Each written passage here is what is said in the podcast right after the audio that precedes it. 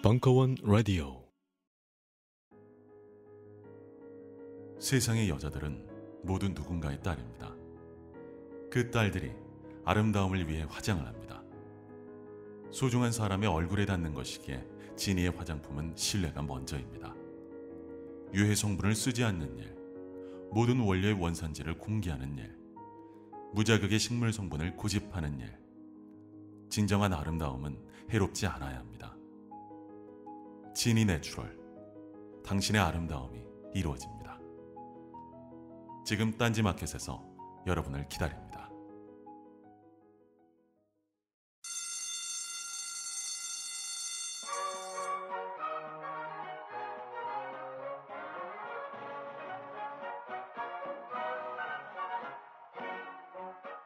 오늘도 힘차게 매일매일 활기찬 당신의 아침을 책임질 손안의 킹스베리, 중세 왕과 귀족들만 먹었다는 아로니아와 함께 발기찬 하루를 시작하십시오. 100% 폴란드산 아로니아 열매 농축과즙, 평산네이처 아로니아 친. 가사노동과 학업, 직장 스트레스로 지친 가족을 위한 최고의 선물. 한국에서 구라파의 맛과 향을 덤으로 느낄 수 있습니다. 우리 가족의 건강은 아로니아가 챙겨줘요. 100% 폴란드산 아로니아 열매 농축과즙, 평산네이처 아로니아 진. 보다 자세한 사항은 딴지 마켓에서 확인하실 수 있습니다. 힐링은 알아차림입니다. 몸과 마음의 신호를 들을 때 힐링이 시작됩니다. 힐링은 이완입니다. 좋은 음식, 쾌적한 시설에서 긴장을 풀어줍니다. 힐링은 힐빈 클럽입니다. 마트 가듯 가볍게 갈 수 있는 가까운 힐링, 양평 힐빈 클럽이 여러분을 응원합니다. 보다 자세한 건 힐링비닷컴으로 방문하시거나 검색창에 힐빈 클럽을 쳐보세요. 무인기가 한반도를 위협하는 절체절명의 2014년, 딴지 관광청의 묻지마 관광이 충격적으로 부활했습니다. 딴지라디오 청취자 30분께 드리는 충격의 완전 무료 이벤트, 자세한 사항 딴지일보 홈페이지에서 확인하십시오.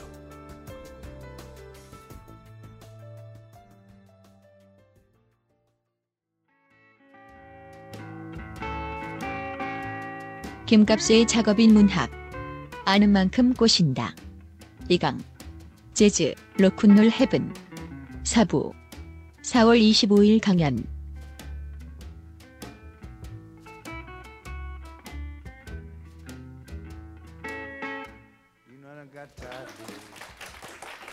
네, 휴식 중에 보니까 저기서 총기 있게 핑크 플로이드의 Great Gig in the Sky라는 노래를 이렇게 하는 거 있죠. 들었네요. 그 곡이 실린 판, 그 타임 실려있는 그 판은 그 기네스북에 올랐는데 몇 주더라? 200 몇십 주든가 하여튼 그냥 그 차트에 거의 끝나지 않을 듯이 계속 있었어요. 그래서 음반을 조금이라도 갖고 있는 사람은 급판이 없는 경우는 없다라고 볼 정도로. 어쨌든 그래서 아름다운 엘튼 존식의 음악과 핑크 플로이드류의 그 어떤 좀 이렇게 프로그레시브 락과, 그리고 또 하나 레 제플린식의, 또 딥 퍼플식의 하드 락과 이런 쪽에 이제 분화가 있다고 그랬죠.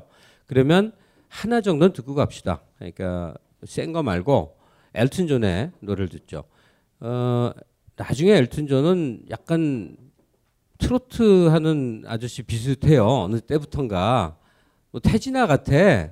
나이가 많아지면서 뭐 다이애나 추모하는 노래하고 뭐 그 무슨 애니메이션 백뮤직하고 뭐 그런 거 하잖아요. 나이 들면 그런 거 같아. 예. 근데 젊었을 때는 아주 샤프한 멋있는 사람이죠. 그 엘튼 존의 락은 아주 이렇게 계속 이렇게 세게 반복해 나가는 스타일인데 참 좋아요. 근데 그런 곡들은 대중적인 히트는 별로 못했고 이렇게 발라드한 곡만 히트했는데, 저희 유어송을 들을까 하다가 너무 많이 방송을 탄 거여서 조금 덜 탔지만 참 좋은 곡이 있어요. 60 Years On이라는 엘튼 존의 비교적 초기 앨범에 속한 음반의 곡이에요. 거기 있는 노래 하나 들으면서, 아, 70년대 접어들 때는 이제 락도 이런 정서로 변해갔구나. 이런 게 아니라 이렇게 멜로딕하게 흘러갔구나 이렇게 생각하시면 됩니다. 한번 들어보시죠.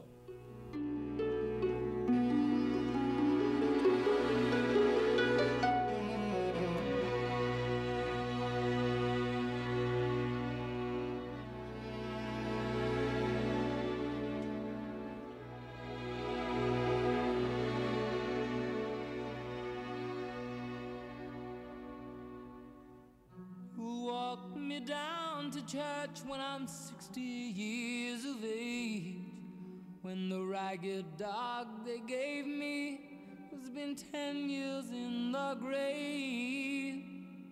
And senorita, play guitar, play it just for you. My rosary has broken and my beads have all slipped through.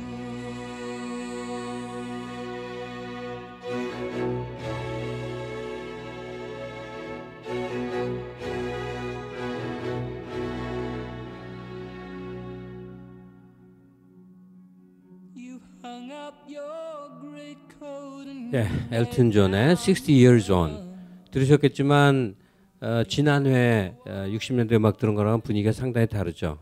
일단 오케스트레이션 같은 게 막 이렇게 들어간단 말이죠.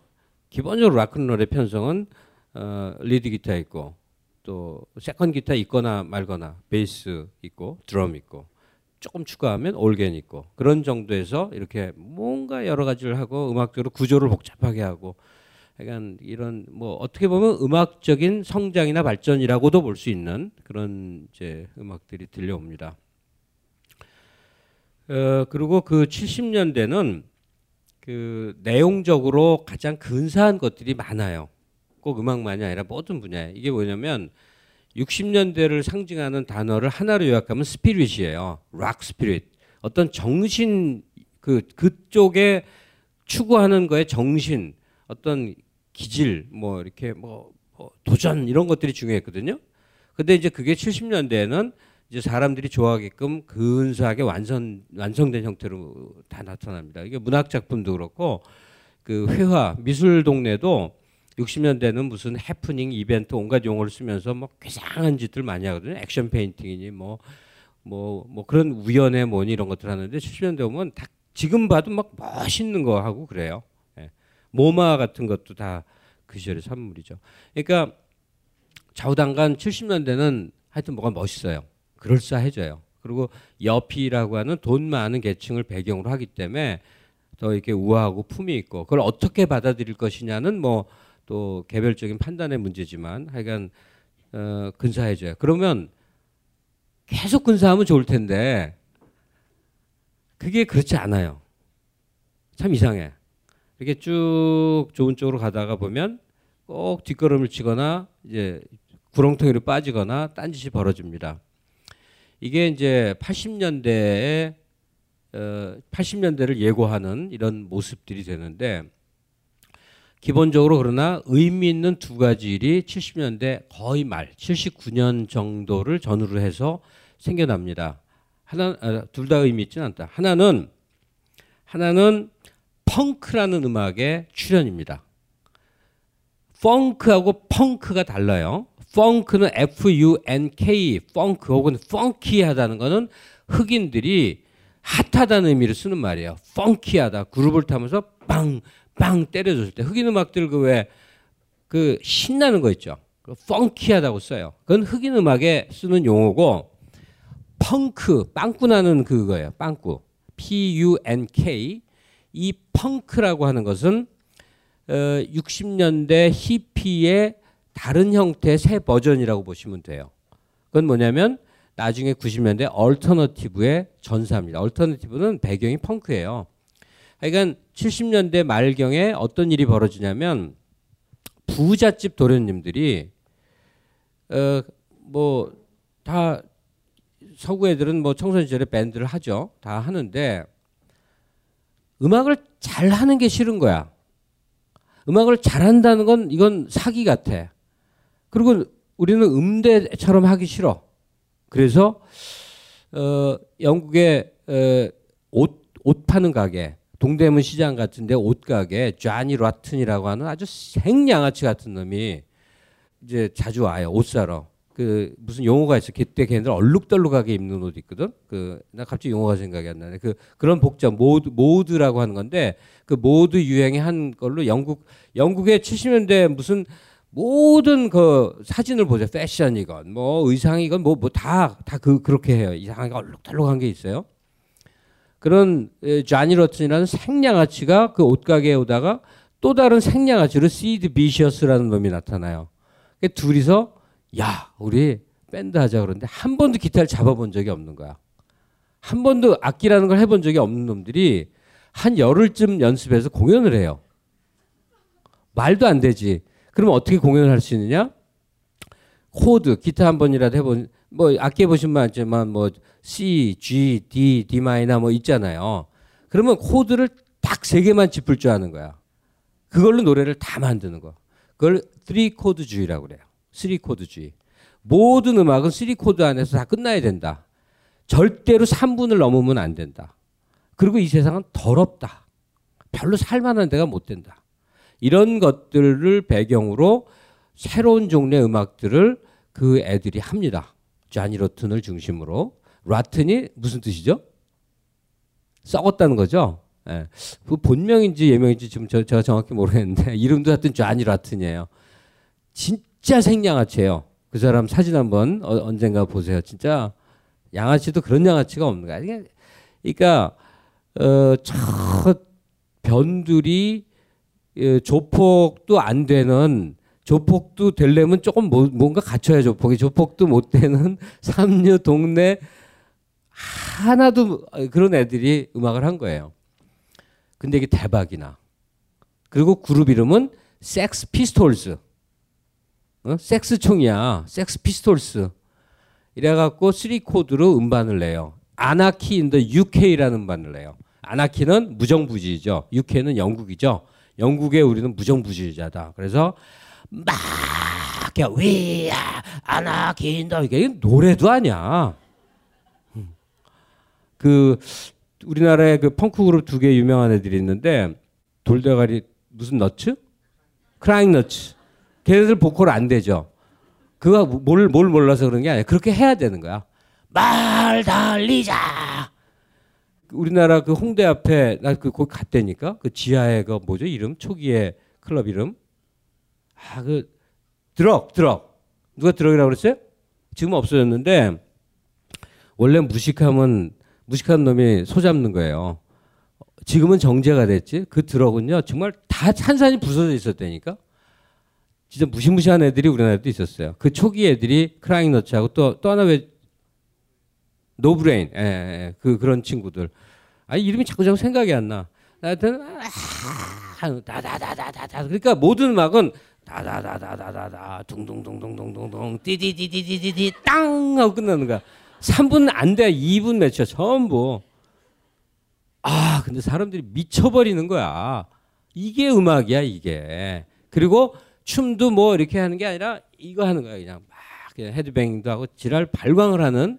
그리고 옷도 괴상하게 그냥 막 찢어 입고 막 입고 뭐 청바지 찍고 하여튼 그런 일이 다 펑크에서 일어나요. 근데 펑크는 워낙 중요한 거기 때문에 연구소들이 많습니다. 그렇게 생양아치들에게 왜 연구가 될까? 사실은 펑크의 원조가 있어요. 이건 약간 조금 알아야 되는 건데 그러니까 70년대 말에 이 섹스 피스톨스가 나타나기 훨씬 전에 미국의 시라큐스라는 대학에 아 또 이름 생각 안 날라고 그러네. 나 적어와야 되는데 하여튼 엄청나게 대단한 사람이 나타나는데 목소리는 노래는 안 되는 사람이야. 그런 사람들이 이 줄리어드 음대에서 비올라를 전공한 또 다른 친구랑 그룹을 만드는데 사실은 걔가 만든 게 아니라 앤디 워홀이라는 팝 아티스트 있죠.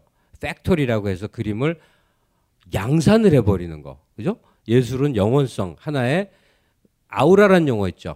아우라라는 거는 유일무이성을 의미하는 거예요. 누구도 복제할 수 없는 단 하나. 그래서 예술이 가치를 짓는다는 건데 웃기네. 대량 복제 시대 아니야. 막 카피하면 되잖아. 얼마든지 카피하는 걸 난 예술이라고 할 거야. 라고 앤디 워홀이라는 아주 재밌는 게이가 그런 짓을 해요. 그리고 그 이상한 짓 중에 하나로 니코라고 하는 독일의 멋지게 생긴 모델을 갖고 노래가 안 되는 애한테 노래를 시키고 걔한테 그룹을 만들어준 게 벨벳 언더그라운드라고 하는 그룹입니다. 그래서 아, 그 사람 이름 생각이 안 나면 안 된다. 이 중에 아시는 분이 도사들이 있을 텐데 벨벳 언더그라운드 리더 누구야? 얼마 전에 죽은 사람. 에? 누구 벨벳 언더그라운드 좀 찾으세요. 그 리더 그 사람은 알아야 돼. 왜냐면 너무 대단한 사람이에요. 그 사람이 사실은 이미 60년대 후반에 벨벳 언더그라운드라는 그룹을 만들면서 거기서 3코드주의를 만듭니다. 접속이라는 영화 보신 분은 Pale Blue Eyes라고 그 사운드트랙 아실 거예요. Pale Blue Eyes. 그게 그 사람 보컬이에요. 노래가 안 되는 사람이야. 근데 분위기로 이렇게 만들죠. 에? 루 리드. 예. 루 리드. 그러니까 루 리드는 그 뭔가 아주 굉장히 뭔가를 음악적으로 풍요롭게 만든 사람이에요. 풍요로운 게 어렵게 한 게 아니라 너무 유치한 방식으로 이렇게 해요. 그 사람도 데뷔한 시인이기도 해요. 하여튼 그게 전맥이 돼요. 설마 쟈니라틴이 룰리드 시라키스 대학의 뭐 철학 이런 거 알 리는 없는데 다 연결이 그런 식으로 됩니다. 하여튼 3코드주의로 그 펑크라고 하는 음악이 70년대 말에 나타나요. 그리고 섹스 피스톨스처럼 그냥 성적인 막 허무주의 막 이런 것만 있는 게 아니고 거기에는 완전한 또 하나의 쌍벽. 남진 있으면 나훈아가 있잖아요. 그러니까 섹스피스톨스가 있으면 또 남진이나 나훈아 뭐 하나 쌍벽이 나타나는데 그건 클래쉬라는 그룹이에요. 그건 뭐냐면 정치적 선동 음악을 하는 거예요. 똑같이 펑크야. 다다다다디디디 하는데 산디니스타 이런 걸 해요. 야, 이 니카라과 해방군. 그러니까 지금으로 말하면 미국이나 영국 입장에서 보면 굉장히 곤란한 그 정부로 보면 너무나 곤란한 저쪽 반, 그러니까 지금 우리나라의 홍대 어떤 그룹이 김정은하고 잘 놀아보세요. 이런 음악을 하는 거예요. 진짜로 그런 수준의 음악을 하는 거예요. 니들 왜 북한 갖고 그렇게 조롱하니? 걔네들도 사람이야. 같이 놀아보세요. 뭐 이런 거 하는 거예요. 그러니까 정부로선 눈에 가시지. 왜냐면 영국이나 미국 정부로서는 섬멸해야 될 반군들을 막 예찬하는 반인데 이게 뭐 베스트셀러가 되고 그래요. 그 클래시라는 정치적 선동음악도 펑크의 한 계열이 됩니다. 나중에 그거는 그쪽으로 쭉 이어지는 또 계보가 생겨요. 그래서 그러니까 지금 제가 상징적인 팀들만 기억하기 좋게 얘기하는 건데 더 많이 있어요. 아주 무지하게 많아요. 근데 섹스 피스톨스적인 것, 클래시적인 것으로 하여튼 펑크는 한 조류가 됩니다. 그리고 나중에 90년대가 되면 부잣집 도련님들이 그걸 하는데 멋있게 하는 쪽으로 해서 그 그린데이 무슨 뭐 이런 애들이 나타나는 거예요. 그러니까 그래서 막 조롱했는데 그린데이도 막 잘하는 사람들이죠. 자, 그리고 또 하나의 70년대 말에 또 하나의 이제 사회적 조류는 바로 디스코라는 게 나타나는 겁니다. 디스코는 춤이거든요. 근데 춤인데 음악이기도 해요. 원래 이 노래의 장르 명칭하고 춤의 장르 명칭은 따로 놀아요. 자, 룸바, 도돈바, 무슨 탱고. 이게 무슨 음악, 노래는 아니잖아요. 그죠? 춤의 명칭이잖아요. 근데 디스코는 그게 구분이 안 돼요. 또 디스코는 흑인의 음악일까요? 백인의 음악일까요? 그것도 묘한 거야. 디스코로 제일 날린 여자 더나 서머가 흑인인데 디스코로 또 대스타가 된 비지스. 원래 유명한 사람들인데 디스코로 바꿔서 토요일 밤의 열기로 디스코를 유행시키는 백인들이야. 그러니까 흑백이 락 초기처럼 없어지는 종류의 음악을 합니다. 그리고 디스코는 그러니까 그 이후에 이제 얘기될 거예요. 전사처럼 아주 빠른 속도로 막 하늘을 찌르면서 그리고 공연장을 다 없애버려요. 공연장을. 왜? 춤을 추고 노래를 하려면 밴드들이 노래를 해야 되니까 거창스럽거든. 돈도 많이 들고. 그러니까 업주들이 그때는 이미 굉장히 발달한 오디오 산업을 토대로 저 옆에다 박스 하나 차려놓고 판을 틀어요. 거기 맞춰 춤을 춰. 그때는 되게 이상한 일이었던 거야. 아니 사람이 없는데 사람들끼리 춤추니까 되게 이상했던 거예요. 누가 연주하는 사람이 없는데 단지 스피커 앞에서 노래를 한다는 게. 제가 처음에 우리나라에 노래방이라는 게 들어왔을 때 너무 이상하더라고. 노래라는 거는 술 먹다가 기분 나면 젓가락으로 노래를 하는 건데 그거와 아무 상관없이 멀쩡한 상태에서 오로지 노래를 부르기 위해서 가서 가수처럼 하는데 적응이 안 되더라고. 그래서 저는 그 후로는 안 갔어요. 두 번인가 하고 영원히 안 가서 한 번도 안 갔어. 근데 좌우간 그런 걸 디스코테크라고 부르기 시작한 거예요. 그래서 디스코테크를 중심으로 아주 전 세대가 춤에 열광을 합니다. 빠른 속도로 막 이렇게 하여튼 디스코 춤 아시죠? 노래, 춤 이게 복합된, 그래서 이제 그런 게 70년대 후반부를 휩쓴 현상이고요. 그 다음은 조금 이제 빠른 속도로 합시다. 뭐냐면 그리고는 80년대가 옵니다. 80년대에 집권한 미국의 대통령 이름은 레이건. 돌아가셔서 안 됐지만 그런 맥락을 다 제하고 제가 그냥 저기서 혼자 뒷골목에서 혼자 소리 하는 거예요. 개자식. 영국에는 대처라고 하는 정말 이상한, 우리나라에서만 갑자기 훌륭한 사람이 돼 있는 정말 이상한 아주머니가 정말 이상한 정치를 합니다. 우리나라에서는 아주 훌륭한 사람이 돼 있죠. 조금만 알아보세요. 정말 이상한 사람입니다. 그러니까 자본주의 전체를 불행으로 몰아넣은 두 장본인이 제가 보기엔 레이건, 대처 이런 사람들인데, 그 사람 이 부패한 데들은 개인적 윤리가 오히려 더 강해요. 그러니까 대처 같은 사람은 이렇게 부패도 없고 그래. 하여튼 희한한 건데 좌우간 전 세계가 이 영미를 중심으로, 사실은 그 사람들이 주도한 건 아니죠. 그 시대 환경이 과잉 생산에 의해서 이 시민 계층들이 부패하는 거예요. 사실은 이제 사회라는 것이 내가 책임질 일이 아니고 하루하루 재미있고 즐겁게 살면 되는 거여서, 다른 이제 처음에는 자국의 노동자나 하위 계층들을 짓밟는데 이제 충분히 먹고 살만 하면 다른 나라들, 어려운 나라들, 죄송합니다, 이런 식으로 해서 굉장히 그 인류사가 이렇게 건강한 식으로 가는 거였다가 이젠 힘센 놈이 다 먹어도 되고, 그래서 금융자본주의라는 게 그때 출발하는 거예요. 우리가 나중에 신자유주의로 불러서 아 이거 진짜 문제 있구나 경험되는 모든 것들. 금융자본주의는 뭐예요? 우리가 팩토리, 공장에서 물건을 만들어서 그것의 소유, 그것의 판매 뭐 이런 것들이 돈이어야 되는데 그와 아무 무관하게 숫자에 적혀 있는 것이 소유가 되는 세상이 됐잖아. 그리고 그 숫자를 막 돌리면 이만큼 증폭이 되잖아. 그리고 이만큼 증폭된 게 실질적으로 부가 되잖아. 세상에 한 번도 망치도 안 쳤는데, 예? 여의도나 월가에서 단 한 번도 씨앗을 해본 적도, 뭐 물건을 날라본 적도 없는 사람들이 숫자를 막 두드리면 이만한 거부가 되는, 우리가 상식적으로 생각하면 굉장히 이상한 짓이 벌어진 거예요. 근데 좌우간 80년대 그 모든 단초가 출발을 합니다. 그래서 음악도 다 그렇게 가요. 그렇게 갑니다. 그리고 전면적으로 일렉트릭이 이제 쓰이기 시작해요. 예컨대 그전엔 피아노 반주를 했다면 그 피아노는 이제 더 이상 안 씁니다. 그전에 무그 신세사이저로 해서, 여러분 일렉트로닉하고 일렉트릭을 구분할 수 있어야 돼요. 일렉트릭 음악은 전기를 사용해서 증폭을 시켰다는 거예요. 락은 일렉트릭 음악이에요. 근데 일렉트로닉은 소리를 변형시키는 거죠. 그래서 왜 요상한 소리 내는 거. 신세사이저나 무그나 이런 것들이 다 그런 건데, 이제 다 기분 좋으면 되는 거야.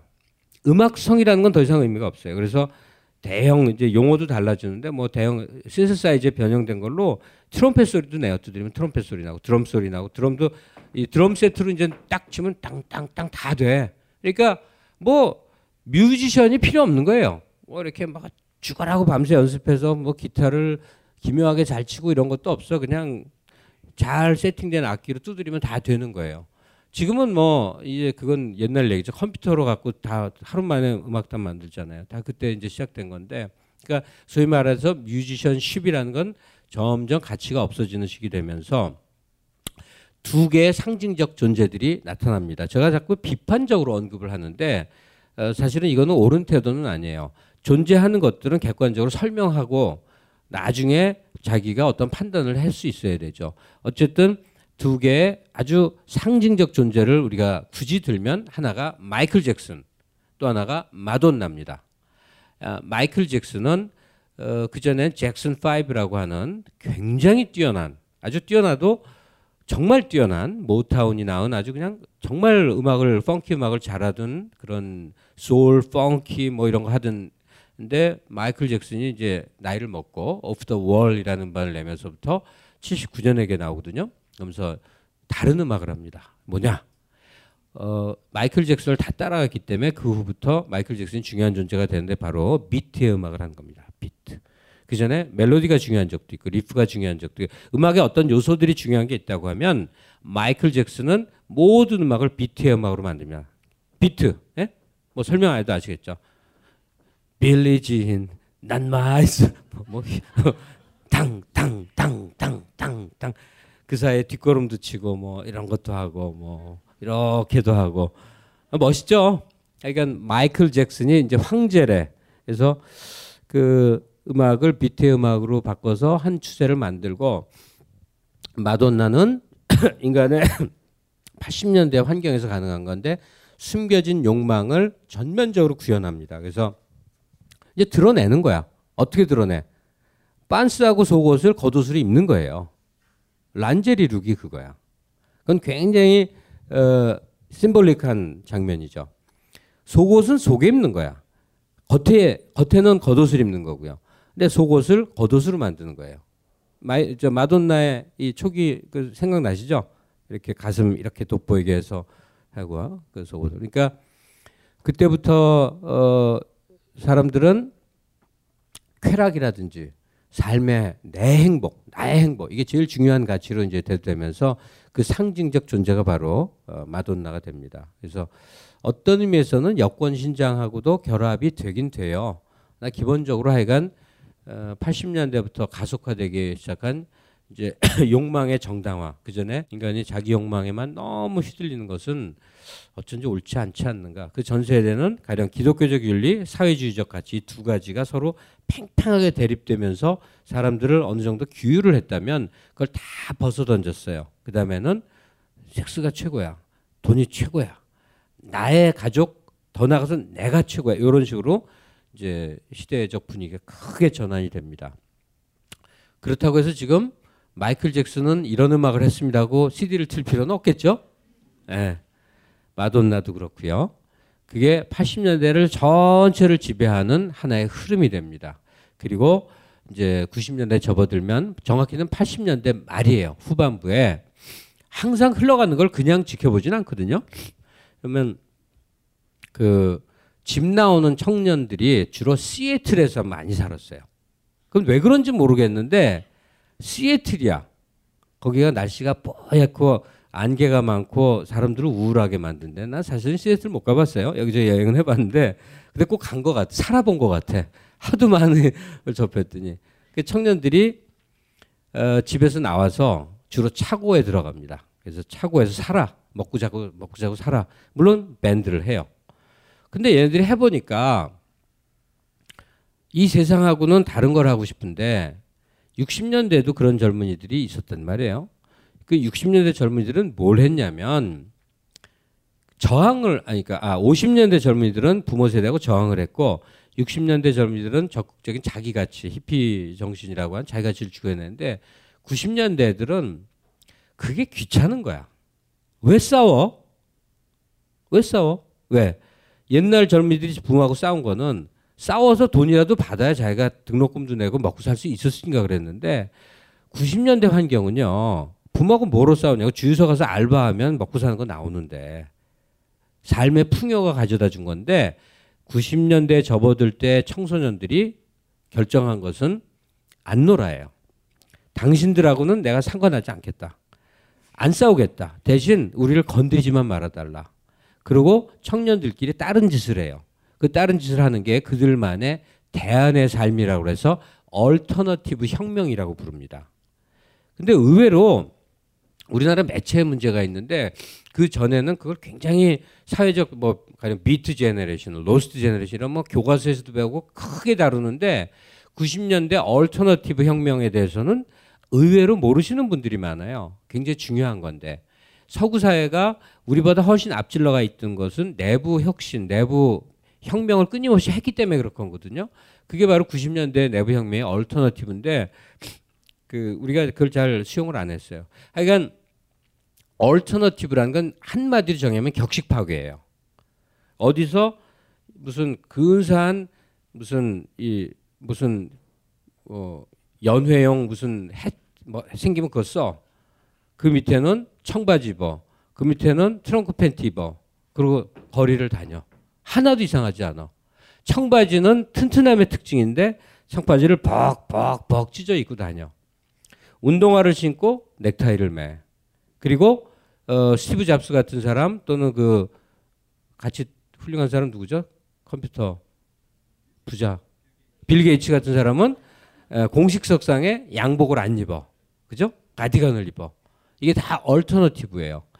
격식 파괴, 형식 파괴가 전면적으로 일어납니다. 이게 늘 그랬던 게 아니에요. 다 어떤 건 시초가 있는데 90년대에는 지금 제가 의상을 주로 얘기를 했지만 모든 방식에 걸쳐서 뭐 음식을 먹을 때 어떤 매너가 필요하고 상하관계는 직장의 조직 문화는 서열이 어때요? 이런 모든 격식 파괴에 정신이 흘러갑니다. 그래서 시애틀에서 차고에서 살면서 밴드를 하던 애들도 그렇게 하다 보니까 아주 음악을 지저분하게 하자는 정신이 생겨요. 쓰레기라는 의미의 그런지. 그래서 걔네들이 하는 음악을 그런지 락이라고 부르게 됐어요. 그런지 락.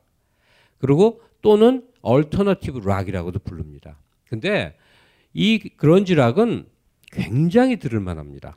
굉장히 들을만해요. 그리고 저도 90년 한 10년 동안은 거의 클래식을 외면하다시피 하고 그 락을 미친 듯이 들었는데 대표적인 이제 그 너무 많아요. 근데 대표적인 놈들로 하나는 커트 커베인이라는 청년이 있죠. 여러분 너무나 잘 아실 거예요. 네버마인드라는 음반을 내죠. 이건 기성세대를 조롱한 거야. 지난주에도 말했지만 이 니들은 참 이 기성세대라기보다 주류사회, 방송국, 쇼비즈니스, 대기업, 유통마트 니들은 웃겨. 그래서 웃기다고 그런 걸 막 하는 음악을 냈더니 대통령까지 예찬을 해. 전 국민이 사랑을 해. 빌보드 차트 1위를 해. 그래서 자기에게 감당이 안 된 거죠. 그래서 원래 섹스 피스톨스가 부르는 노래에 이런 게 있어요. 뭐 하여튼 단어가 있어. 어떤 게 있어. 그랬더니 닐 영이라고. 근데 얘기하다 보면 있죠. 막 애 같아. 왜 여러분들 닐 영을 안 들었지? 왜 밥 딜런을 안 사랑했지? 되게 훌륭하거든. 닐 영이라는 되게 멋있는 사람이 쟈니 로튼을 그 예찬하는 음악을 해서 그게 아주 세계적인 선풍이 돼요. 그래서 러스트 녹은 녹슬지 않는 러스트 네버 슬립인가 하여튼 그래서 뭐 쟈니 로튼을 예찬하는 노래가 있어요. 굉장히 유명한 노래가 있는데 여러분 들으면 알아. 그 섹스 피스톨스 만든 그 쟈니 로튼을 예찬하는 노래 쟈니 로튼이 그랬다고 그 노랫말에 쓰는데 It's better to burn out than to fade away. 사라지기보다 그러니까 싹 페이드 아웃 하기보다 불타버리겠다. 이게 쟈니 로튼의 정신이라는 거고 그 정신을 닐 영의 노래에다 불렀는데 그 시애틀의 커트 커베인이라고 하는 당대 최고의 인기 그룹이 돼버린 그런지 락커 커트 커베인이 감당이 안 되니까 이렇게 소파 옆에다가 펜으로 그 가사를 써요. It's better to burn out than to fade away. 그리고 빵 써서 죽어버린다고. 94년의 일이에요. 그 후로 그런지 is dead야. 그냥 그런지는 그 커트 커베인의 죽음으로 끝내버려요. 그래서 다른 그런지 하는 애들도 그걸 하기가 민망해져요. 그래서 음악적 성격도 많이 바뀌고 그러는데 하여튼 그건 아주 충격적인 사건이에요. 그리고 또 하나는 그러니까 이 어떤 Smells Like a Teen Spirit이 이 커트 커베인 그룹 너바나의 대표적인 곡 중에 하나거든요. 그러니까 틴 스피릿을 우리가 냄새를 풍기는 거야. 그러니까 청소년의 정신이 따로 있는 거야. 우리는 독자야. 그리고 니들 기성이나 이 메이저 세계 이거하고는 우리 향기가 달라. 스매스 라이크 틴 스피릿인데 이런 거와 또 다르게 아주 굉장히 문학적인 그 소양과 영혼의 울림을 지닌 또 한 놈이 에디 베더라는 놈이 있어요. 걔가 펄잼이라는 그룹을 결성을 합니다. 그래서 펄잼도 이 얼터너티브 그런지의 또 대표적인 그룹이고 또 무지하게 많습니다. 무지하게. 근데 다 멋있어요. 하여튼 이제는 지났으니까 세상 걸 찾아 듣긴 뭐 쉽지는 않겠지만 90년대에 이 그런지 락을 들을 때는 마치 60년대 락큰롤이 생겨서 열광하듯이 막 그런 분위기 속에 음악이 멋있어요. 그리고 이 그런지 락의 기본 자양분은 펑크 또는 이 그러니까 격식 파괴잖아요. 온갖 음악적 요소를 마구잡이로 그냥 막 써먹어요. 헤비메탈도 들어오고 뭐든 막 80년대 얘기 속에 진짜 빠진 게 80년대 주류가 그렇게 마돈나와 마이클 잭슨 풍으로 간다면 언더에서는 헤비메탈이라는 음악이 번성을 합니다. 그리고 헤비메탈은 한 번도 주류 음악이 된 적이 없어요. 왜냐하면 헤비메탈은 철저하게 노동자 계급, 그것도 철강 노동자나 이런 굉장히 힘든 사람들의 음악이에요. 근데 기묘하게 우리나라에는 대학생이 좋아하는 음악으로 이렇게 둔갑을 해서 왔어요. 그건 뭐 토양이 다르니까 그런 거겠죠. 그러니까 헤비메탈은 철저하게 힘을 쓰는 육체 노동자들의 음악입니다. 그러니까 90년대 이 그런지락이 있어요. 그리고 물론 모두가 얼터너티브 그런지란 건 아니고. 안녕하세요. 딴지 마켓 조립 PC 판매 책임자 이경식입니다. 요즘 딴지에 걸려있는 재산이 때문에 나름 유명이 되었는데요. 직접 용산 매장으로 찾아오시는 분들은 먼저 알아봐 주시고 배달을 갈 때에도 제 얼굴 보고 바로 열어주시더라고요. 요즘 저의 가장 큰 고민이 바로 이겁니다. 저도 사실 용산 용팔이었거든요. 파리를 날리다가도 호구손님 하나 잡아서 눈탱이 치는 그 맛, 그 짜릿한 맛에 용팔이 짓을 하는 건데 제가 요즘 그걸 못하고 있습니다. 정말 아주 그냥 돌아버리겠다니까요. 그래서 결심했습니다. 이왕 이렇게 된 거 정말 정직하게 장사하자. 아니 정확히는 정직하게 장사할 수밖에 없습니다. 다 알아보시는데 말이죠. 은하계에서 가장 정직하고 가장 AS가 믿을 만한 조립 PC 전문 업체 컴스테이션의 졸라 유명한 이경식이었습니다. 이왕 이렇게 된 거 아예 제 휴대폰도 밝혀버리겠습니다. 011-892-5568 전화 주십시오. 제가 직접 받습니다. 감사합니다. 저희 컴스테이션은 조용한 형제들과 함께합니다. 영화 나홀로 집의 한 장면을 기억하십니까? 어린 주인공이 목욕 후 어떤 화장품을 바르고 비명을 지르는 장면인데요. 이때 썼던 제품에 유해 화학 성분이 들어있었다고 밝혀져 논란이 되고 있습니다. 문제의 영화 나홀로 집에 당시의 소품 담당자를 만나봤습니다. 후회되죠. 뭐 그때는 제작비 아끼려고 어쩔 수 없었어요. 나중에 아역 배우가 막 울면서 그러더라고요. 100% 자연유래 성분으로 준비하는 게 기본 아니냐고. 제작비를 아껴야 했다는 소품 담당자에게 신생아부터 사용할 수 있는 딴지마켓의 빅그린 베이비 4종 세트를 보여줘봤습니다. 어머 웬일이야. 정말 이 가격에 판다고요? 말도 안 돼. 이건 단순히 자연유래 성분으로만 만든 수준이 아닌데요. 게다가 샴푸 앤 바디워시에 샤워 오일에 로션하고 마사지 오일까지. 왜 이제야 나왔지? 미리 알았으면 다른 제품 안 썼겠죠. 조카 선물로도 좋겠네요. 신생아부터 어린이들까지 사용하는 제품이라면 이제 식물 성분과 자연 성분은 기본이 된 것 같습니다. 더불어 피부 보호막을 pH 5.5로 건강하게 지켜주는 약산성의 빅그린 베이비 4종 세트 출시는 아이들의 피부 건강에 긍정적인 영향을 미칠 것으로 보여 세계인의 이목을 집중시키고 있습니다. 근데요, 이 딴지 마켓에서 빅그린 샤워오일 정품 이벤트도 진행 중이래요. H 발란스와 바디 모이스처 샤워오일 각 100개씩을 배송비만 받고 보내주는 파격적인 행사라네요. 서두르지 않으면 저처럼 후회하실 거예요. 물론 모두가 얼터너티브 그런지란 건 아니고 루츠락이라고 부르는 이 옛날부터 하던 락, 블루스의 토대를 둔 그런 것들은 남부 중심으로 계속 있고 영국이 가만히 있을 리가 없죠. 지금까지 한 건 미국 현상인데 영국은 브릿팝이라고 하는 장르 명칭으로 오아시스 같은 그룹들, 블러 같은 그룹들, 그러니까 비틀즈의 음악적 세계를 구현하고자 하는 브릿팝이 또 번성을 합니다. 그래서 이 모든 그런지나 브릿팝이나 또 뭐 용어가 많은데 그런 모든 걸 합쳐서 모던 락이라고 부르게 됐고 90년대는 모던 락이라고 하는 한 80%의 덩어리와 루츠락이라고 하는 20%의 덩어리가 계속 가는데 약간 시대는 80년대와 90년대가 큰 차이가 나지 않는 것 같아 보입니다만 음악적으로는 하여튼 뭔가 굉장히 있어요. 그리고 이제 휙 지나가면 그다음부터는 2000년대 접어들어서는 흑인 음악이 블랙 뮤직이 이상하게 대세가 힙합, 랩, 힙합 이런 것들이 대세가 되면서 또 다른 변형을 갖죠.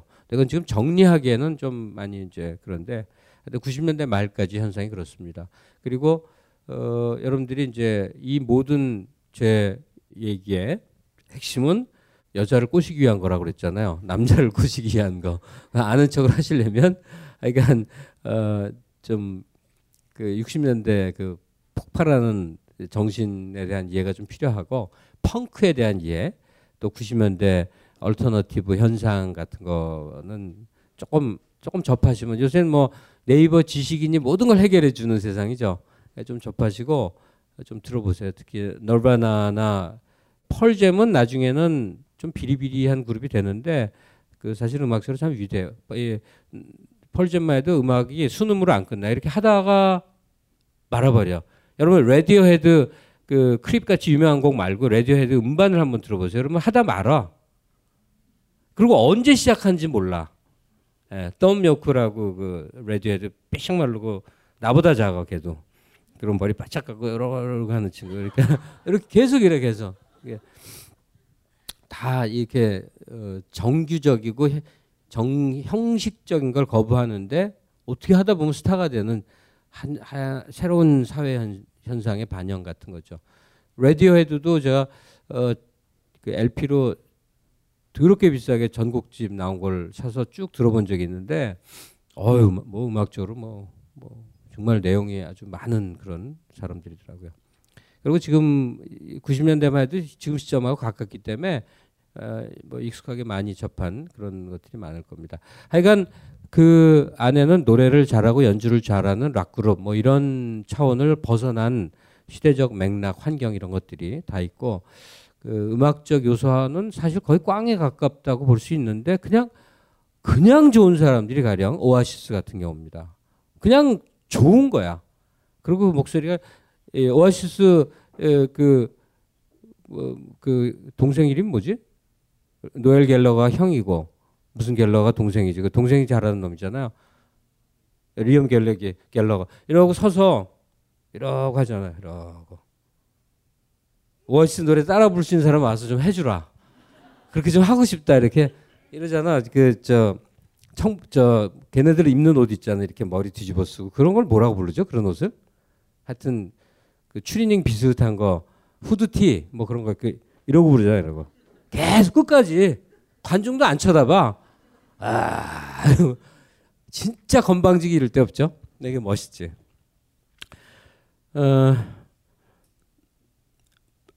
오늘 이후에, 누군가 데이트할 때, 뭐 어떤 걸 써먹으시겠어요? 데이트할 분위기가 아니다. 도서관에서 공부할 분위기다. 기혼, 미혼. 기혼, 미혼. 미혼. 처음부터? 그러면 뭐 얘기하고 싶어요? 보이프렌드 만나게 되면. 얼터너티브. 멋있어요. 그 얼터너티브 락 중에는 뭐 가령 스톤 템플 파일럿 같이 굳이 얘기한다면 이 얼터너티브가 지고 그다음에 나타나는 게 이제 하드코어 쪽입니다. 그냥 막 가는 거 있잖아요. 그래서 하드코어도 또 한 세상에 레이지 어게인스트 더 머신 한번 음악 찾아 들어보시고 또 하나가 이 레드 핫 칠리 페퍼즈라고 걔들은 펑키하게 하는데 걔들도 그쪽이에요. 그리고 제가 개인적으로 제일 좋아하는 건 림프 비즈킷이라는 그룹이에요. 그러면 얘네들은 막 악을 쓰다가 막 울다가 하다가 말다가 하여튼 뭐라고 설명을 못 하겠는데 하여튼 그래서 서태지가 미국 갔다가 한동안 그거 배워서 여기서 했는데 조금 딸리더라. 그 중에 핀플락이란 걸 한 건데 하여튼 음악적으로 굉장히 풍요롭고 재밌어요. 재밌다기보다 강렬해. 막 지금 찾아 들어도 저기 하지 않습니다. 전혀 그리고 루츠락에는 블랙 크로우즈 까마귀 걔네들이 그렇게 좋아요. 네, 걔네들이 음악이 아주 좋습니다. 어쨌든 그래서 하드코어까지 제가 정리해서 알 수 있는 부분인데 이제 그렇게 하시고 이제 남은 시간에 좀 재즈를 합시다. 클래식, 락, 팝, 그리고 재즈, 월드 이렇게 5대 장르를 나눈다고 그랬죠. 아, 블루스도 했죠. 아, 재즈 못한다. 지금 너무나 중요한 걸 빼먹었거든요. 음반을 보니까 생각이 나네. 지금 이 중에 분명히 음악 선수들이 계신데 그냥 그렇지 않고 별로 접한 적이 없다는 걸 전제로 해서 제가 지금 쭉 그냥 얘기를 하고 있는 거거든요. 그러면 락만 쭉 온 게 아니에요. 다른 장르들도 많이 있죠. 여러 장르들이 있어요. 그런데 그 중에 하나 우리가 반드시 잊으면 안 될, 특히 젊은 나이에는 잊으면 안 될 너무나 중요하고 위대하고 멋있는 장르가 있어요. 저도 음악이란 걸 처음 접했을 때 이 음악을 들었어요. 그리고 죽을 때까지 난 이 음악만 들으리라고 아주 결심을 했었어. 그러다가 변절을 하고 여기저기 섭렵을 한 거지만 정말 멋있어요.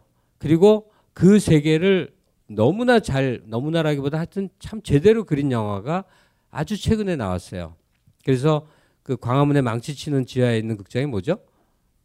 하여튼 거기 늘 가는데, 아, 시네큐브. 거기서 봤나 그래요. 근데 혹시 The Inside of Llewyn Davis인가 하는 영화 보신 분? 그런 영화 좀 보세요. 저랑 접했으면 영화 그 겨울공화국인가? 그런 것도 보시지만 꼭 그만 보지 마시고 저 코엔 형제 영화도 봐야 되는 거야. 멋진 영화 보시라고. 그러니까 에단 코엔, 조엘 코엔 두 형제. 그 이상하게 형제들이 영화하는 팀들이 최고들이 있어요. 또 벨기에 유럽 쪽에 또 이름 생각 안 난다. 하여튼 있어요. 하여튼 최고인. 근데 하여튼 미국 쪽엔 코엔 형제 영화는 어차피 극장 갈 필요 없잖아요. 다운로드 받으면 되니까 싹 그래. 바톤 핑크서부터 뭐 싹 다 보세요. 정말 한 이틀 투자해서 절대로 아깝지 않은. 예.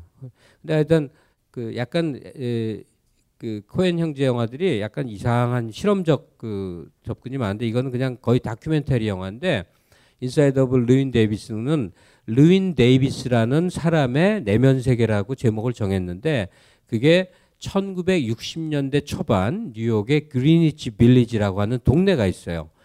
지금으로 우리로 말하면 그냥 홍대 앞 같은 데라고 생각하면 돼. 거기 술집이 아니라 커피하우스, 커피 마신 데들이 쫙 있고 이 광안리 해수욕장 가보신 분들은 알 테지만 횟집 안에도 다 마이크 설치하고 노래 부르게 해요.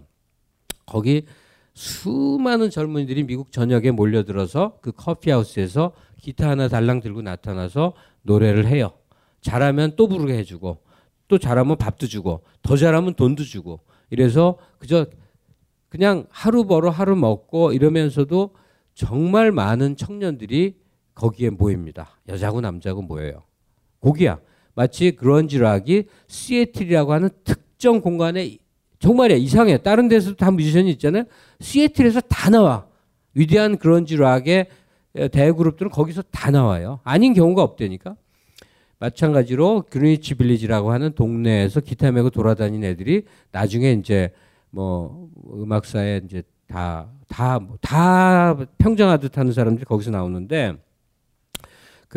르윈 데이비스도 그런 친구예요. 근데 다행히 제가 그 동네 공부를 많이 해서 저게 누굴 그린지를 바로 알겠어. 바로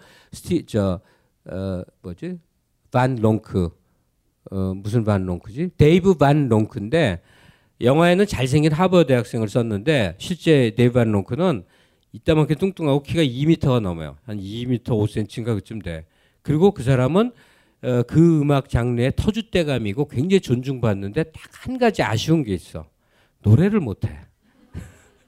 그래서 음반을 다 제가 사긴 샀는데 들으려면 좀 괴로워. 뭐 고래고래 소리는 지르는데 좀 음악이 안 되는데 분명한 건 완전 터줏대감이에요. 완전 터줏대감. 그래서 굉장히 존중받고 그 사람 음반은 그래도 컬렉터블한 거에 빠지진 않는데 어쨌든 르윈 데이비스 영화를 보면 집이 없어서 이 집 소파에서 하루 자고 또 저 집 소파에서 하루 자고 고양이를 맡기니까 할 수 없이 고양이를 떠매고 계속 진짜 불쌍하게 떠도는데 하나도 안 불쌍한 그 모습이 나와요. 도대체 그게 뭐냐? 그게 뭐냐? 그 영화를 보신 분은 알 거야. 루인 데이비스가 계속 그러죠. 나는 포크를 한단 말이에요. 나는 포크 뮤지션이에요. 나는 포크예요. 이 말을 계속해요. 처음에 행온 이게 이제 바로 데이브 반 롱크의 대표곡인데 견디라는 거 행오버가 견디는 거지 행온은 뭐지 목 매달리는 건가? 예?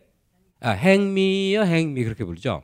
근데 그거 되게 멋있죠. 처음에 나오는 게 그게 데이브 반 롱크의 노래인데 이게 다 무슨 노래냐? 지가 작곡을 하고 지가 가사를 써서 지가 연주하고 지가 부르는 거예요. 이걸 다른 말로 싱어송라이터라고 그러죠. 이건 이전하고 전혀 다른 행동이죠. 우선 포크는 민속이라는 의미예요. 포크는 민속이기 때문에 작사 작곡자가 없어요. 언제 누가 어디서 불렀는지 몰라. 노세 노세 젊은 노세 늙어지면 못 논하니. 자, 이거 작사 작곡자 누구예요? 아무도 몰라. 어디서 언제 생겼는지. 그게 민요라고. 그게 포크예요. 그런데 1930년대 대공황기에 우디 거트리라고 하는 창백하고 하얗고 조그만 백인 지식인이 있습니다. 이 사람이 미국의 전역을 여행을 해, 기타 하나 메고. 그리고 주로 댐 공사장, 건설 노동자들의 현장을 가요. 그리고 그 사람들 얘기를 들어. 야, 너무 슬프구나. 이게 사람이 살 일이 아니구나. 이 사람들의 얘기를 해야 되겠다. 그래서 그 사람들이 하는 얘기를 악보에다 옮겨서 흥얼흥얼 노래하면서 전역을 다닙니다. 우디 거스리 흥얼흥얼 전역을 노래하고 다녀요. 근데 이걸 알아주는 사람들이 생겨. 그래서 저 지방의 스튜디오 책임자 이거 녹음 좀 합시다. 그래서 카세트에 담고 뭐 여기도 담고. 그래서 음반도 생겨요. 이 사람이 가수 비슷한 활동을 해요. 그리고 아들을 하나 낳아요. 그 아들이 이제 나중에 얘기하겠는데. 그리고 그냥 초라하게 살다가 초라하게 죽습니다. 초라하게 죽어. 그리고 그 병상에서 이 풍을 만나 갖고 이제 기동도 잘 못하고 그 요양소, 아주 비참한 요양소에 누워 있는데, 저 미네소타 주에 로버트 알트 짐머만이라고 하는 가난한 집 조그만, 걔도 또 조그매요. 키도 나만해요. 그리고 아주 초라한 청년이 미네소타 대학을 한 1학년쯤 다니는데 딱 결론을 내려요. 대학에서는 더 이상 배울 게 없구나. 나는 이 시인이자 소설가를 해야겠다. 그리고 마음을 먹고 하다가 우디 거스리에 대해서 알게 돼요. 그래서 굉장히 먼 길을 여행을 가서 우디 거스리의 병상을 찾아가요. 아무도 찾아가지 않는 데를. 그 청년이, 로버트 알트 짐머만이라는 청년이 찾아가서, 우디 선생님, 어떻게 하면 좋을까요? 난 인생을 어떻게 살아야 할까요? 그랬더니 두 가지 얘기를 해줘요. 그래, 노래를 불러봐. 근데 목소리가 되게 나빠요, 그 청년이. 그리고 음정을 못 맞춰, 기본적으로. 음정이 안 돼. 기타를 배우고 노래를 해봐. 그리고 또 하나, 중요한 건 너의 노래를 불러. 너의 노래를. 내가 그랬듯이. 내가 작사도 하고 작곡도 하고 노래도 했듯이 너의 음악을 해. 그래서 그 청년이 굉장히 깊은 감화를 받아요. 그래갖고 그 역시 대학 1학년 딱 다니고 때려치고 책을 한두 권 냅니다. 굉장히 난해해요. 이상의 시같이 이상한 시집에다가 소설도 뭐라고 썼는지 알 수 없는 소설을 써서 책으로 출판도 하는데 뭐 당연히 아무 반응이 없죠. 그래갖고 그 뉴욕의 그린위치 빌리지로 옵니다. 그래서 노래를 이제 하기 시작해요. 그 사람이 최근 15년 동안 한 해도 빠져놓지 않고 노벨 문학상의 가장 유력한 수상 후보자인데 아직 못한 사람이에요. 누구게? 예? 그 사람이 밥 딜런이에요. 그 사람이 밥 딜런이에요. 아마 노벨 문학상은 언젠간 탈 거예요. 노벨 음악상이 없기 때문이기도 한데, 또 하나는 밥 딜런의 가사는 미국인들도 잘 해석이 안 되는 굉장히 어려우고 복합적인 가사라는 거예요. 자, 여기까지 얘기 흩어놨으면 정리를 합시다. 우디 거스리가 그 당시에 포크송이란 작사 작곡자도 알 수 없는 그 민요가 있었는데, 그 민요의 형식을 빌려서, 민요란 특징이 뭐냐면 제일 중요한 게 노랫말이에요. 그리고 노랫말이 강조되기 위해서는 악기가 많으면 안 돼. 악기가 많으면 연주를 듣잖아요. 그렇기 때문에 악기를 최소한으로 해야 돼. 기타 또는 벤조, 가끔 심심하면 하모니카. 이렇게 최소한의 악기로 메시지 중심의 음악을 합니다. 그게 우디 거스리가 효시예요. 그리고 세월이 많이 지났는데, 가령 밥 딜런, 로버트 알트 짐머만이 원래 이 딜런 토마스라고 하는 시인을 아주 동경을 합니다. 딜런 토마스가, 제 아이디도 딜런이에요. 굉장히 멋있는 시인이에요. 그러니까 윌리엄 블레이크, 딜런 토마스, 이건 번역으로 읽으면 재미는 없어. 나도 원시 잘 못 읽어요. 번역으로 대충 보지만 하여튼 진짜 멋있는 사람들이 한 시대에 있었는데, 그 딜런 토마스를 법들어서 밥은 그야말로 이름이 없는 이름이나 마찬가지죠. 밥은 그냥 철이, 순이, 영이 이런 이름이죠. 거기 밥 딜런이 그래서 지어지는데 이제 예명이에요. 무수한 젊은이들이 그린위치 빌리지에 모여서 첫째, 사회를 노래하자. 내가 쓰고 내가 연주하고 내가 부른다. 그리고 돈 같은 거 신경 안 쓰겠다. 그래서 그들이 바라본 사회는 전쟁의 공포, 기아, 제3세계에 대한 이런 모든 것들을 노래에다 담기 시작해요. 그전에는 관심이 없었어. 노래는 개인의 고통을 노래하고 사랑을 노래하는 거였어요. 그래서 모든 노래는 홈타운, 마마, 러브였어. 그런데 이 젊은이들은 주로 굉장히 지식을 많이 쌓거나 안 쌓아도 뭔가 원래 뭔가 머릿속에 든 게 많은 놈들이 그걸 다 하게 되는 거예요. 그래갖고 멕시코 출신의 아주 굉장히 대단했던 이주민 물리학자가 있어요. 그 물리학자는 평생 운동권이야. 대학 교수이긴 한데.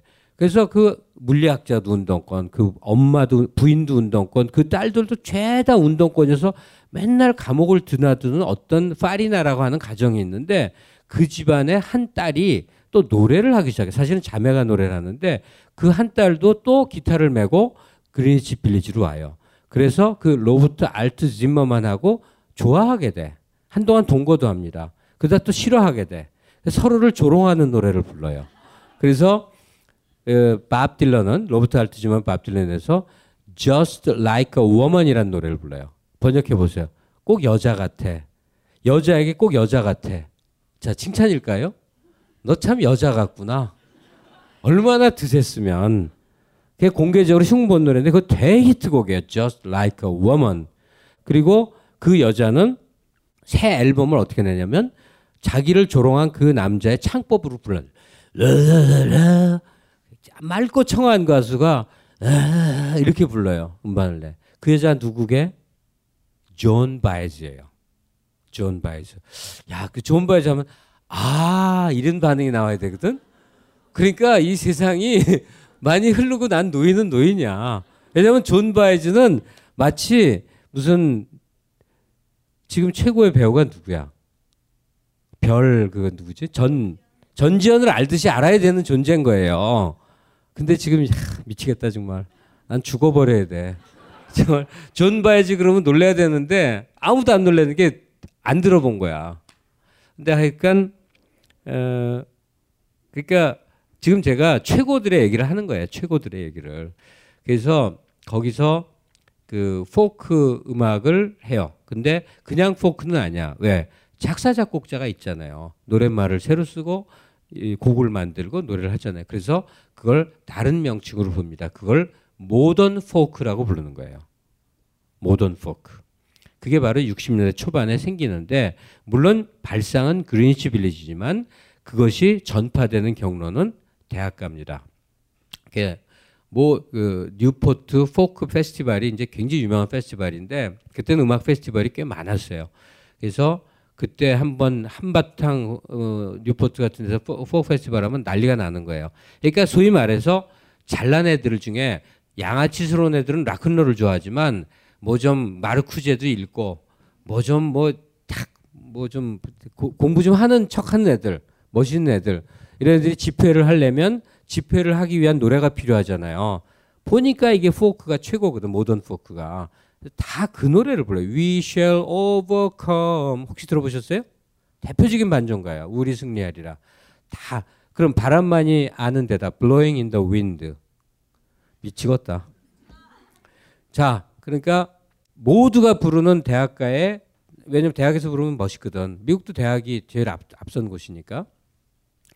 그래서 대학을 중심으로 뭐 피트 시거, 피터 포렌, 메리, 뭐 위버스 막 나옵니다. 하여튼 막 그런 사람들이 나와서 사실은 락큰롤이나 팝만큼 앨범 시장에 뭐 전부 1위를 하고 다 떼돈을 벌고 이 동네는 아닌데 너무너무 중요하게 취급되는 하나의 음악 운동이 벌어지고 사실 좀 음악 좀 알아 얘기 좀 해 그러면 재즈를 듣거나 포크를 듣는 그런 풍조가 굉장히 오랫동안 지배됩니다. 지금도 사실 그래요. 그래서 내용이 있고 음악이 있고 뭐 그런 겁니다. 그리고 그 동네 이제 걸출한 사람도 참 많은데 일단 밥 딜런을 얘기하지 않을 수가 없는데 밥 딜런은 잘난 사람들에게는 꼭 그 미움의 대상이에요. 제가 한대수 씨랑 교류가 많은데 한대수는 참 밥 딜런 싫어하고 공개적으로 싫어하는 얘기를 막 책으로 써서 내고 그래요. 왜 그러냐? 얘는 거대한 사기꾼이라는 거야. 그러니까 인류를 사실은 폼으로 속였다. 밥 딜런은 그렇게 엄청난 내용이 있는 사람이 아닌데 모두가 그 밥 딜런의 폼에 다 속은 거다라고 자기가 잘났다고 그러는 거야. 내가 보니 아닌데. 한데슨 뉴욕에서 한 20여 년 살았기 때문에 그 풍조를 아는데 웬만하면 밥 딜런을 존경하고 사랑해요. 근데 너무 자기가 잘났다고 생각하는 아주 소수의 사람들은 밥 딜런을 좀 씹어야 또 한 가닥 하는 세상이래. 근데 밥 딜런은 왜 위대하냐면 음악이 먼저 이 시대를 밥 딜런은 이 얘기를 안 했구나. 모던 포크는 또 다른 용어를 띕니다. 이건 알아두시면 상식으로 좋아요. 프로테스트 송이라고 합니다. 프로테스트는 항의, 항의의 노래 이렇게 됩니다. 왜? 그 가사가 다 시대 정신을 담고 있기 때문에 모던 포크라는 용어보다는 프로테스트 송이란 말로 더 잘 불려요. 꼭 집회 시위할 때 그 그린시 빌리지 싱어들의 노래를 꼭 부르게 되니까. 근데 밥 딜런은 사실은 평생 반전 가수, 저항의 가수처럼 돼 있지만 웃기는 얘기인 거예요. 딱 사회의식을 노래한 반전 가요는 3년 불러요. 2년 8개월 불러요. 왜 변했는가? 케네디 암살. 케네디 암살이 미국 지식인들을 바꾼 일은 이루 말할 수 없이 많아요.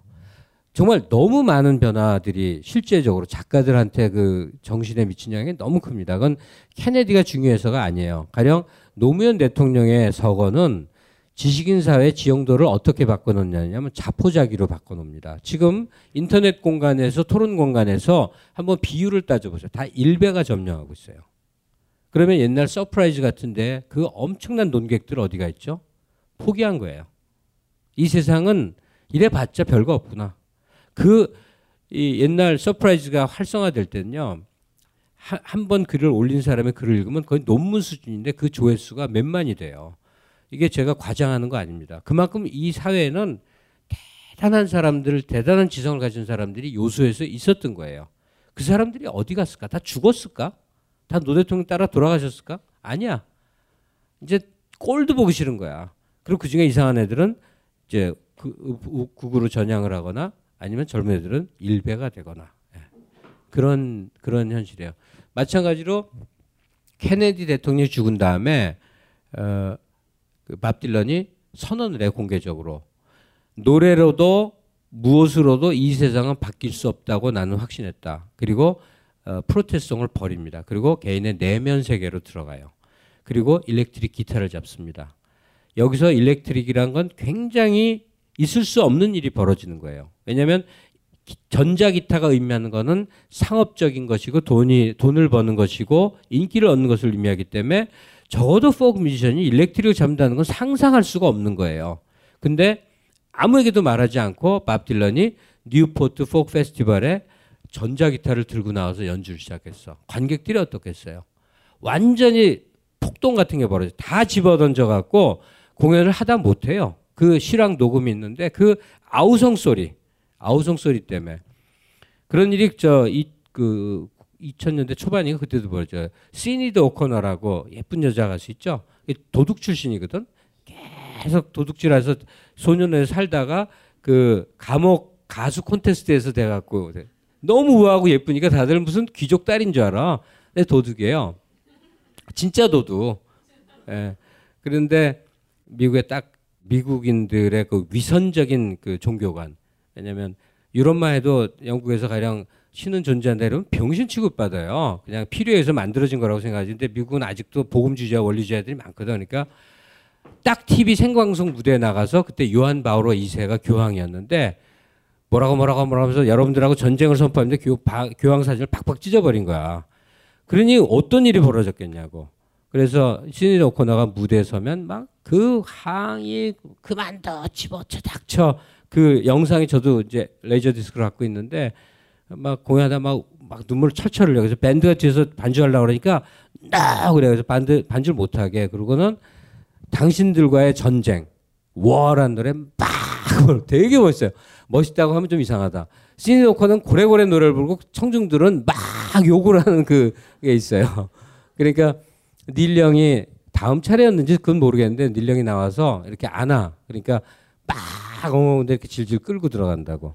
어떤 그런 장면들이 있었는데, 밥 딜런도 그 63년인가 64년인가 그 뉴포트에서 그런 일을 당해요. 막 계란 막 날라와요.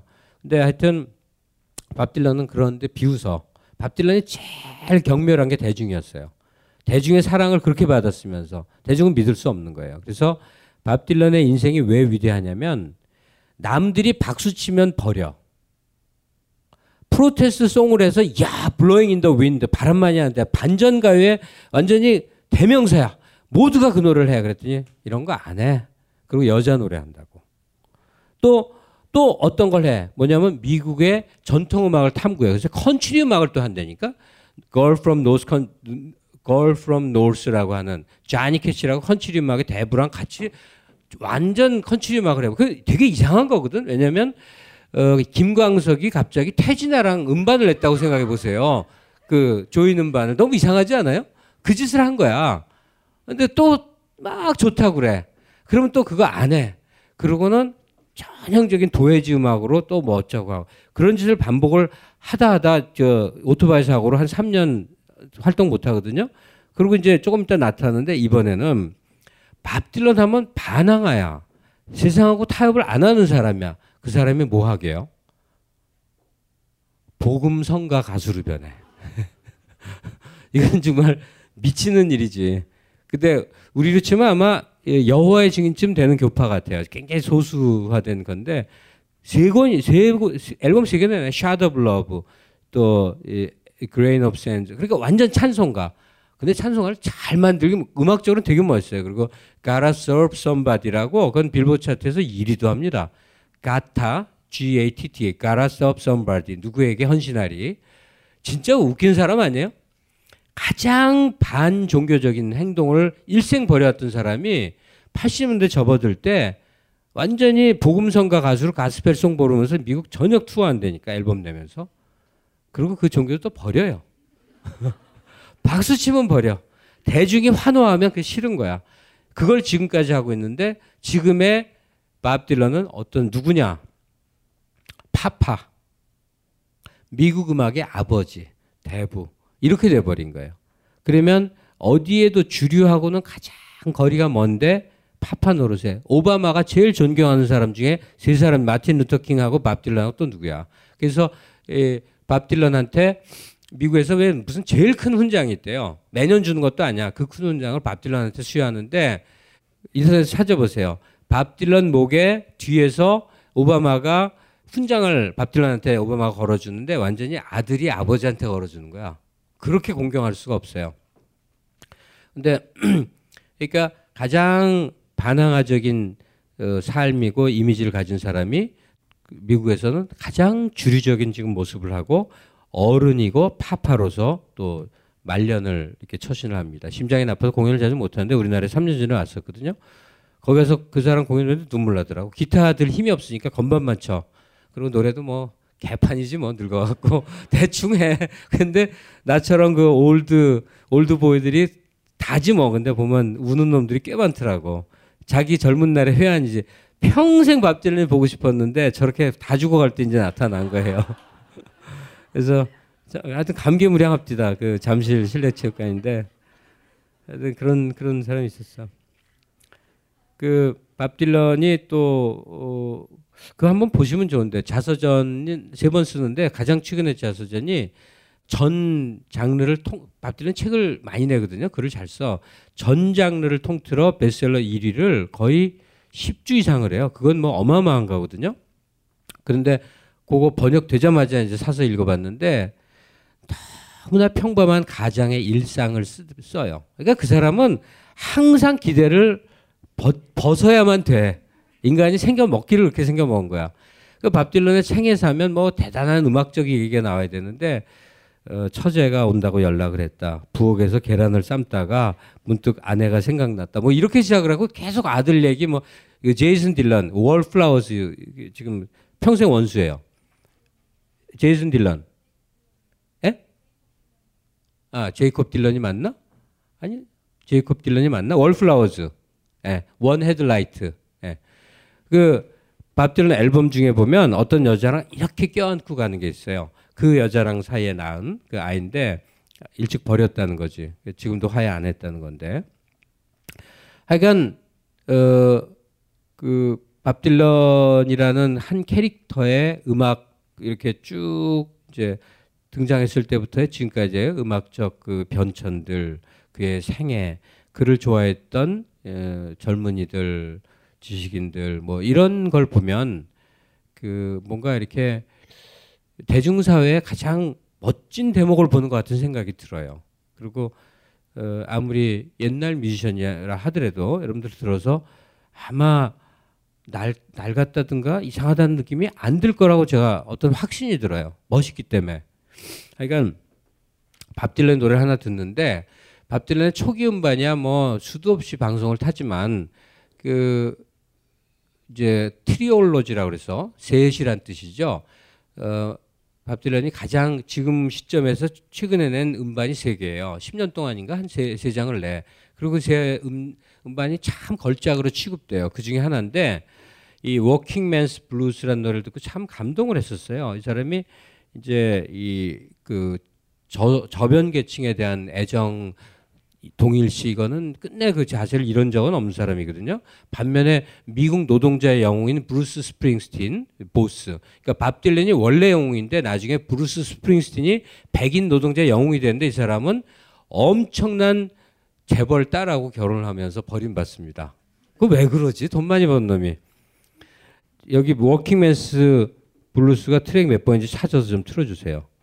그리고 저건 모던 타임스고 또 하나가 Trying to Get to Heaven, 천국에 다다러 뭐 또 하나 더 있어요. 이 셋이 참 좋아요. 초기 음반은 물론 좋지만 목이 70년대인가 팍 가버린 거예요. 그 가버린 음악, 뭐 엘튼 존도 목 확 가버렸잖아요. 목 갔는데도 그걸 또 하나의 스타일처럼 해서 부른다고.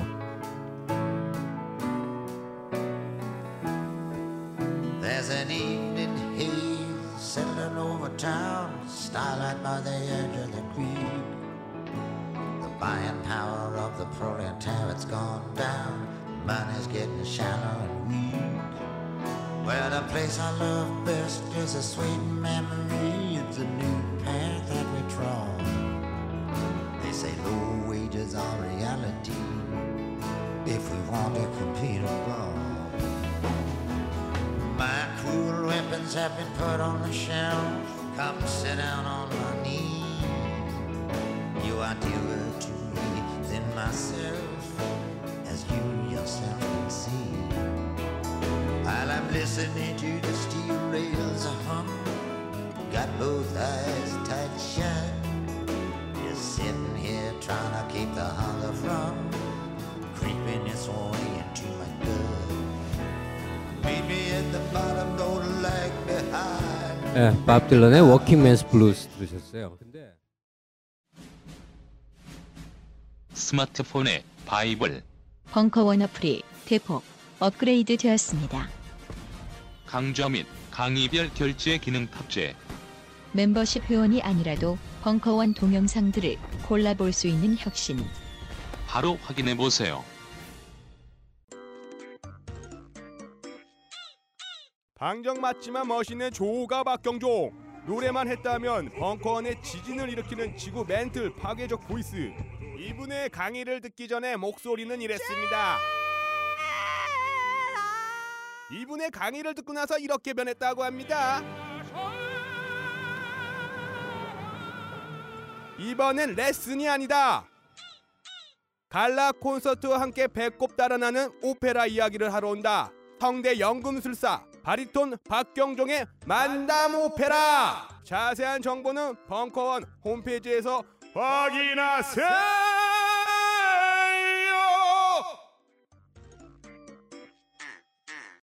밥 딜런의 워킹맨스 블루스 들으셨어요. 근데 노래가 나온 동안 저 사무실 잠깐 들어갔다가 혼나고 왔어요. 뭔 공부를 하고 앉았냐고. 저한테 야단친 사람이 누구게요? 총수예요, 총수. 그렇게 하면 안 된대. 여러분 어떡하죠? 연애 얘기를 하지 왜 무슨 뭐가 어쩌고저쩌고 이상한 얘기 하냐고. 혼났어. 아, 야단이네. 그러니까 저의 그 모든 장점에도 불구하고 유일한 단 한 가지 흠이 너무 유식하다는 거야. 이 억제 안 되는 이 이식감을 어찌 이게 해결해야 될지. 아, 저처럼 하면 모든 여인이 도망갑니다. 예. 그래서 상관없어. 한 여인만 꼬시면 되지 뭐. 자, 그래서 밥 딜런을 들으셨는데 우디 거트리는 사실 레코딩이 아까 얘기한 1930년대 댐 공사장 다니면서 모던 포크의 창시자가 된 사람. 그 사람은 음반이 꽤 있어요. 근데 듣기에는 좀 괴로워. 진짜 노래를 잘하는 사람이 아니에요. 그냥 가녀린 목소리로 애잔하게 이렇게 불러요. 근데 우디 거트리의 아들이 있어. 근데 아들이 또 별난 사람이에요. 이 사람은 미국에는 왜 거대한 숲 같은 데 있잖아요. 거기 들어가서 안 나와. 활동을 안 해. 그러다 가끔 나와서 한번 음반 내고 가끔 콘서트하고 또 처박히고 이런 사람이에요. 알로 거슬이라고. 시티 오브 뉴 올리언즈라는 곡은 뭐 세계적인 히트곡도 되고 그래요. 근데 이 아버지의 포크 정신을 삶으로 음악으로 철저히 구현한 사람인데 예, 알로 거슬이도 참 멋진 사람이에요. 포크 곡을 세 곡을 들으려고 준비했는데 또 한 사람인 레너드 코헨은 여러분들 잘 아시죠? 예. I'm Your Man이 나중엔 히트곡이 돼요. 원래 그런 대중적인 히트하는 사람이 아닌데 레너드 코엔은 아주 심오한 철학적인 인물이에요. 대학에서 강의를 하는 사람인데 머리 빡빡 깎고 이렇게 아주 하면서 이렇게 우리나라 이장이가 전부 그 저 초기에는 레너드 코엔을 따라했던 거예요. 근데 알로 거트리 노래 하나만 더 들읍시다. 여기 예. 시리 오브 뉴올리언스는 좀 신나고 레스트 트레인인데 우리 밤이니까 레스트 트레인을 들읍시다. 그러니까 그 많은 악기로 대단한 연주력으로 밀어붙이는 그런 뮤직의 세계도 있지만 그냥 음성으로 읊조리는 그런 포크 뮤직의 세계도 참 멋져요. 그리고 굳이 그 가사의 노랫말 한 기절 한 기절을 뭐 이렇게 다 제대로 알지 않는다 하더라도 그들이 전하고자 하는 메시지의 큰 덩어리를 우리가 이해하고 있다면 자기 해석을 덧붙여가면서 이렇게 듣는 거죠.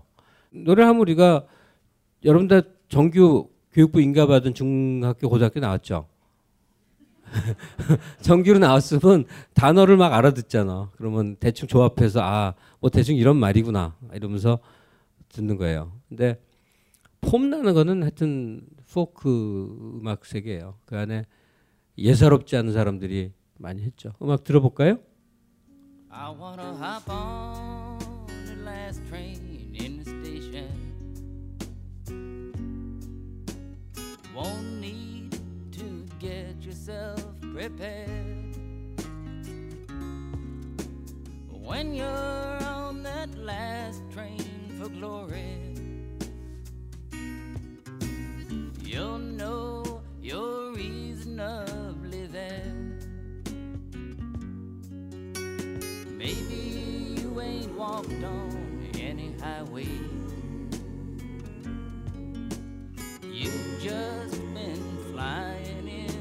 밥 딜런은 평생 이렇게 음정을 못 맞췄는데 이 사람도 음정 참 안 맞아요.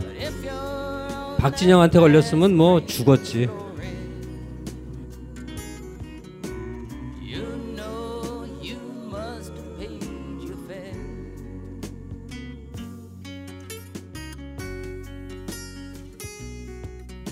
네.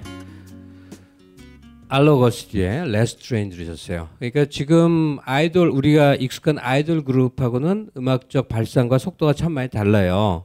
그렇다고 그중에 어떤 걸 선택하자는 얘기는 아니에요. 아이돌 빅뱅의 노래도 좋아하지만 또 이런 세계들 뮤지션십을 탐구했던 이런 사람들의 세계를 내 안에 하나 더 포함하면 훨씬 더 근사하겠죠. 어쨌거나 재즈를 제외한 이 이제 대중음악 전반, 클래식에 의해서 대중음악 전반을 얘기를 했어요.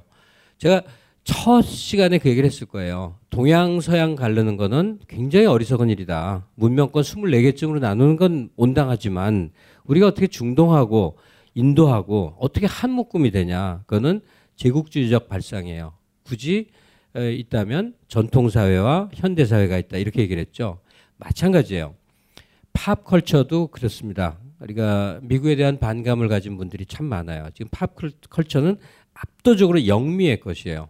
그러면 반미 시위를 하면서 나이키 운동화 신고 또 코카콜라로 목축이고 잠깐 쉬는 동안에 햄버거를 먹으면 얼빠진 젊은이라고 비난을 해요. 그 말이 얼빠진 거예요. 우리는 이 young generation, 젊은 정신들이 미국 중심으로 이루어진 현대사에 있어서 도전도 하고 반항도 하고 변화도 하는 것이지, 우리 전통 토속사회로 돌아가서 초가집 짓고 살면서 무슨 한복 입고 뭐 이러자, 이건 진짜 이상한 얘기예요. 그런 분들이 실제로 있어요. 그런 건 말이 안 되죠. 그런 건 쇼비니즘이라고 그러죠. 어리석은 얘기죠.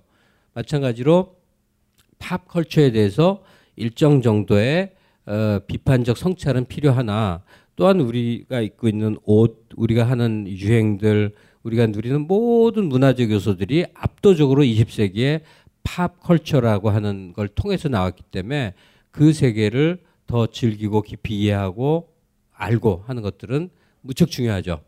그리고 얘기 속에 시간상 도저히 못했지만 또 하나의 이제 주류 2000년대 접어들면서 이 영미 팝이 아닌 음악의 번성, 그 현상도 주목을 해야 됩니다. 근데 거기까지 하기엔 너무 모든 것이 다 시간이 받쳐지니까 영미권이 아닌 대중, 다른 지역의 대중 음악을 통칭해서, 이건 사실은 빌보드 차트에서 그 차트를 만들어서 생긴 이름일 뿐이긴 해요. 그래도 편의적으로 쓰입니다. 그게 뭐죠?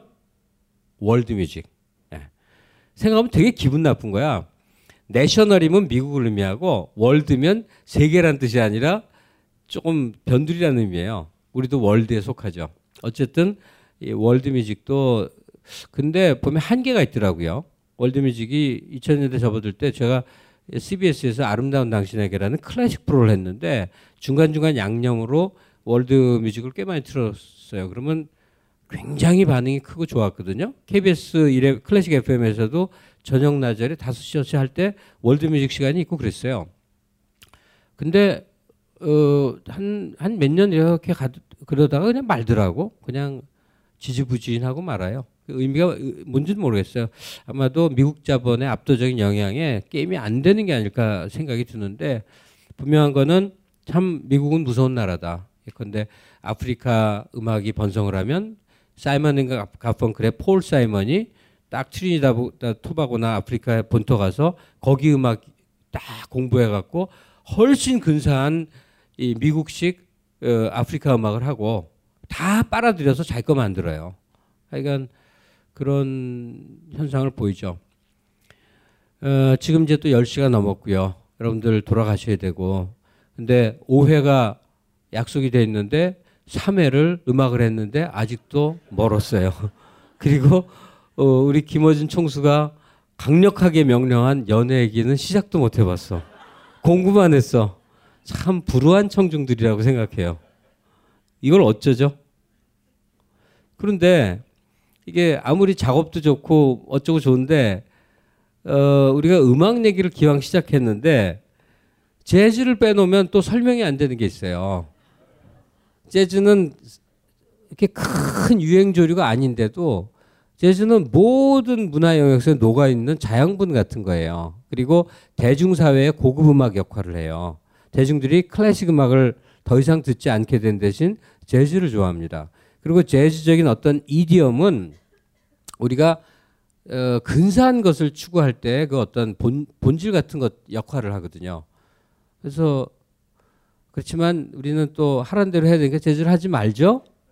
할까요? 그럼 다음 시간에 재즈를 할까요? 여기 벙커원 팀에서 혼나면 이제 그러면 마지막 5회 때 연애 얘기합시다. 그리고 다음 주에는 제가 재즈는 어떤 틀로 정리를 한 적이 있어요. 그러니까 그거 딱 습득을 하시면 큰 전체 총상이 보이는 게 있어요. 그렇게 하기로 하고요. 그 뭐라 그럴까, 세월호 상황으로 우리가 얘기를 시작했잖아요. 그리고 또 이렇게 음악 들으면서 즐거운 얘기도 나누고 그랬어요. 이제 That's life. 예? 기쁨이 있고 슬픔이 있고 고통이 있고 가끔가다 5분간 잠수했다 탁 숨 쉬듯이 희열도 있고, 이제 그런 세상을 살아가는 것 같아요. 그리고 그런 세상에서 우리가 마비되지 않기 위해서, 그러니까 이게 어느 때부턴가 이 특히 한국 사회는 중독의 상태가 아니면 살 수 없는 것 같아요. 그리고 그 수많은 자살자들은 그냥 혹시 중독에서 휙 깨버린 상태에서 일을 저지르는 게 아닐까 그런 생각이 들 때가 있어요. 약해서 자살하는 게 아니라. 이 톡식이라고 하는 이 중독에 대해서 뭔가 이게 중독이었구나를 깨닫게 하는 게 결국은 인문학이나 예술이나 이런 것들에 대한 성찰일 것 같아요.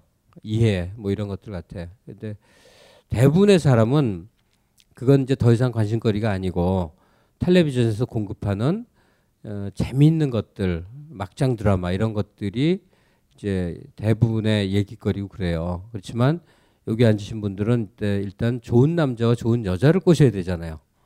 그러려면 약간은 이런 거를 갖고 있으면 그냥 조금 난 사람을 꼬실 수 있지 않을까 하는 생각이 듭니다.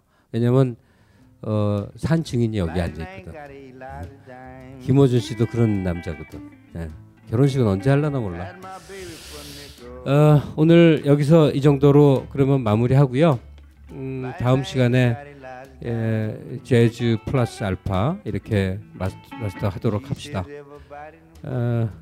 한마디만 할게요. 여러분들 앞에서 얘기하는 게 굉장히 좀 뭔가 뿌듯하고 자랑스럽습니다. 이렇게 집중을 해주는 청중을 어디 가서 본 적이 없습니다. 고맙습니다.